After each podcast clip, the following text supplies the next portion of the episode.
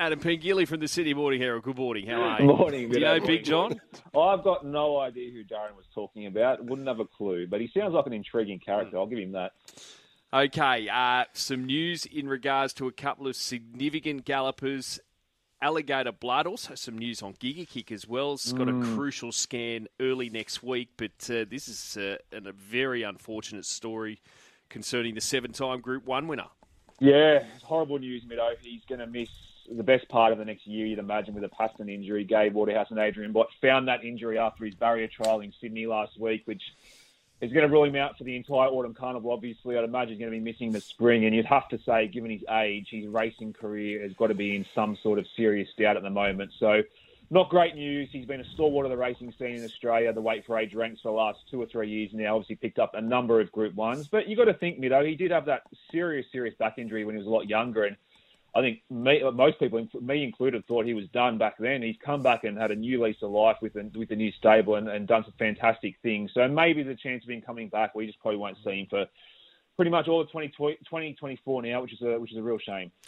Does Ryan Moore want to come back out and ride in the slipper this year? Does he? Yeah, that's the mail lodge from Coolmore that he, he's been keeping an eye on the proceedings heading up to the slipper, and obviously Switzerland debuted for Coolmore last week, and Chris Waller was extremely impressive winning at Randwick. So given that Ryan won the race on Shinzo last year, there's obviously no doubt why he'd want to come back here and, and try and win it again. I, I, I, just reckon, what do you think James McDonald thinks about it all? Because he was booked to ride this horse last week before it was scratched and saved for, for last Saturday, and then obviously given he had to go to New Zealand, Kerrin McEvoy picked up the ride. So I reckon J Mac will be thinking, hang on a minute, mate, I, I, I was booked to ride this horse on its initial start or planned debut, and didn't come through, so I still want to be on this horse. But no doubt Ryan Moore is laying the groundwork with Coolmore to to try and get that right. He's, he's contracted to Coolmore, obviously. He heads all around the world to, to ride their horses, whether it be Europe or America or on the occasional trip down to Australia for a big race meeting like the Slipper or the Melbourne Cup. So, yeah, that might be a fascinating watch in the next few weeks.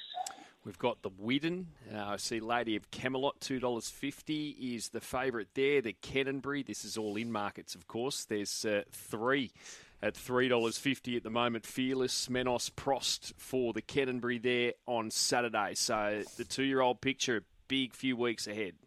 Yeah, it's go time, Mido, isn't it, at the moment? Um, things are really heading up towards the slipper. And just a very quick glance at the nominations for these two races um, on the weekend last night. And good set of nominations, seeing a few horses that are returning who debuted in the in the Breeders' Plate and the Gimcrack Stakes. Obviously, Manal from Michael Freedman, who was so impressive winning that Gimcrack, and snuck under the punters' guards a little bit. There's obviously holds a, uh, a nomination for the Win Stakes, but Gai and Adrian both got Lady Camelot and Alanea there, and very keen to see how Gai and Adrian's Colt Prost goes in the in the Canterbury as well. He was pretty good in the Breeders' Plate on debut, so Tulloch Lodge has been absolutely on firing on all cylinders with the two-year-olds, and no doubt they'll be uh, among the thicker things again on the weekends. Adam, we're talking about the Tigers this morning, buddy. What's your take on their pre-season? Uh, how Benji's handled things so far, and what do you see as a pass mark for them this year? How many wins do you reckon? Yeah, I, I like everything I'm hearing from Benji Clarkey. To be honest, he's he's talking a really good game, and he seems like he's really drawn a line in the sand and set some really high standards for that that squad. And it's preseason. Everyone everyone's training yeah. harder. They're fitter, stronger, and you know better than what they were last year. I, am I'm a little bit I'm a little bit harsher than what what Loz said earlier this morning. I think a pass mark for them is probably eight to ten wins. Um, I, have they got them in them? I'm not sure, but I think they've got to they've got to aim for that eight to ten win mark. It's still not going to be good enough to make the finals, obviously, but I reckon a pass mark for them has to be anywhere between that sort of 10th, 11th, 12th. Somewhere around there would be a really good pass mark for them. I know most people will say, well, if you don't make the finals, it's a failure. I just don't think they've got the squad currently right now to to make the finals. But I think they're capable of trying to get around that eight win mark. If they can push up to nine or ten, I think that'll be a pretty successful first year for Benji. What do you think's the bigger narrative out of these three? Wayne Bennett and what he will do next year, James Tedesco and whether he'll be picked again in rep footy and for New South Wales, or Benji in the progress there under the Tigers? Uh, I'll say Wayne Bennett, Mido, mm. um, just because I think Wayne Bennett will go all season long. Um, and you know what Wayne's like with the media. He'll be driving it better than anyone himself. So mm. it'll be interesting to see how that plays out. I just, I don't know. I can't get a read on what he's going to do next year. And Loz probably knows better than me, but he, he, he'll want to coach. There's no way he'll want to go into a, uh, you know, front office job or take a step back in a director of footy role. He's a, he's a coach. That's what he loves doing. So he'll be angling for some sort of job somewhere. Will he coach know... New Zealand, Adam?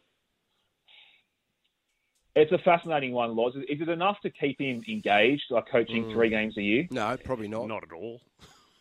Probably, I, I would, I, not. I- no. I would say no. Like I, I think he'll want to have his hands on the wheel, coaching on a day-to-day basis in, in club footy.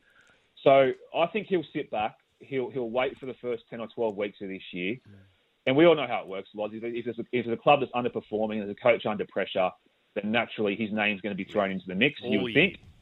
And, mm. and, and, and then that's when it's going to really heat up. And Wayne's a master tactician. He's a master politician. He, he knows how to he knows how to move himself into positions, and that and there's a chance that he's going to end up with a very good job in 2025. So there'll be a couple of nervous coaches, I reckon, looking over their shoulder if their team doesn't start well in the first couple of months of the year, just because they know Wayne Bennett's a free agent. Yeah, I know he's a free agent, but oh, yeah, I know everyone's always under pressure, but I, I, I don't know whether there's one there that is under as much pressure as some of the ones that were last year.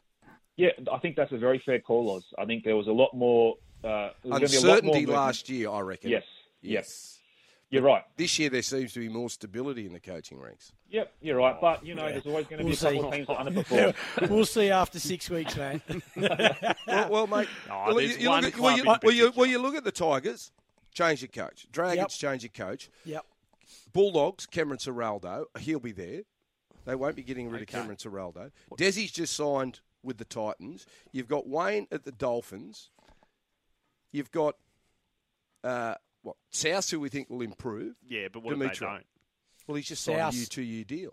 Yeah, Mate, if, uh, if I've heard that if- before. If, if that squad does what they did at the back end of season Yeah. 2023, you can't tell me he'll be there at the end of the season. I'm saying if they bomb out. Mm, Yeah, They, I, I, they, Sam, Farnborough yeah, but- is Sam not an option for might be club. back. yeah, but I, I think there's more stability in the coaching ranks this year Yeah. Yeah, As it 'cause stands as, now. as it stands now to what it was. just signed, well, they? well, Adam, I can remember this was the conversation everyone was having, and there was a number of coaches in the firing mm. line. Mm. Whereas it doesn't ab- seem to be like that this year. I, I I really like Todd Payten as a coach. Can I throw the Cowboys into the mix? Well, the Cowboys have a really rough year again this year. Mm. Yeah. Yeah, And we're talking ifs, but you, Yeah, you- ifs, but for sure. yeah, I take. I, your think he might be safe though for another year. But anyhow, we, we're unsure of what will happen. All right, we've got to get to the news. So thank you, Adam. Have a great Okay, day. thanks, boys.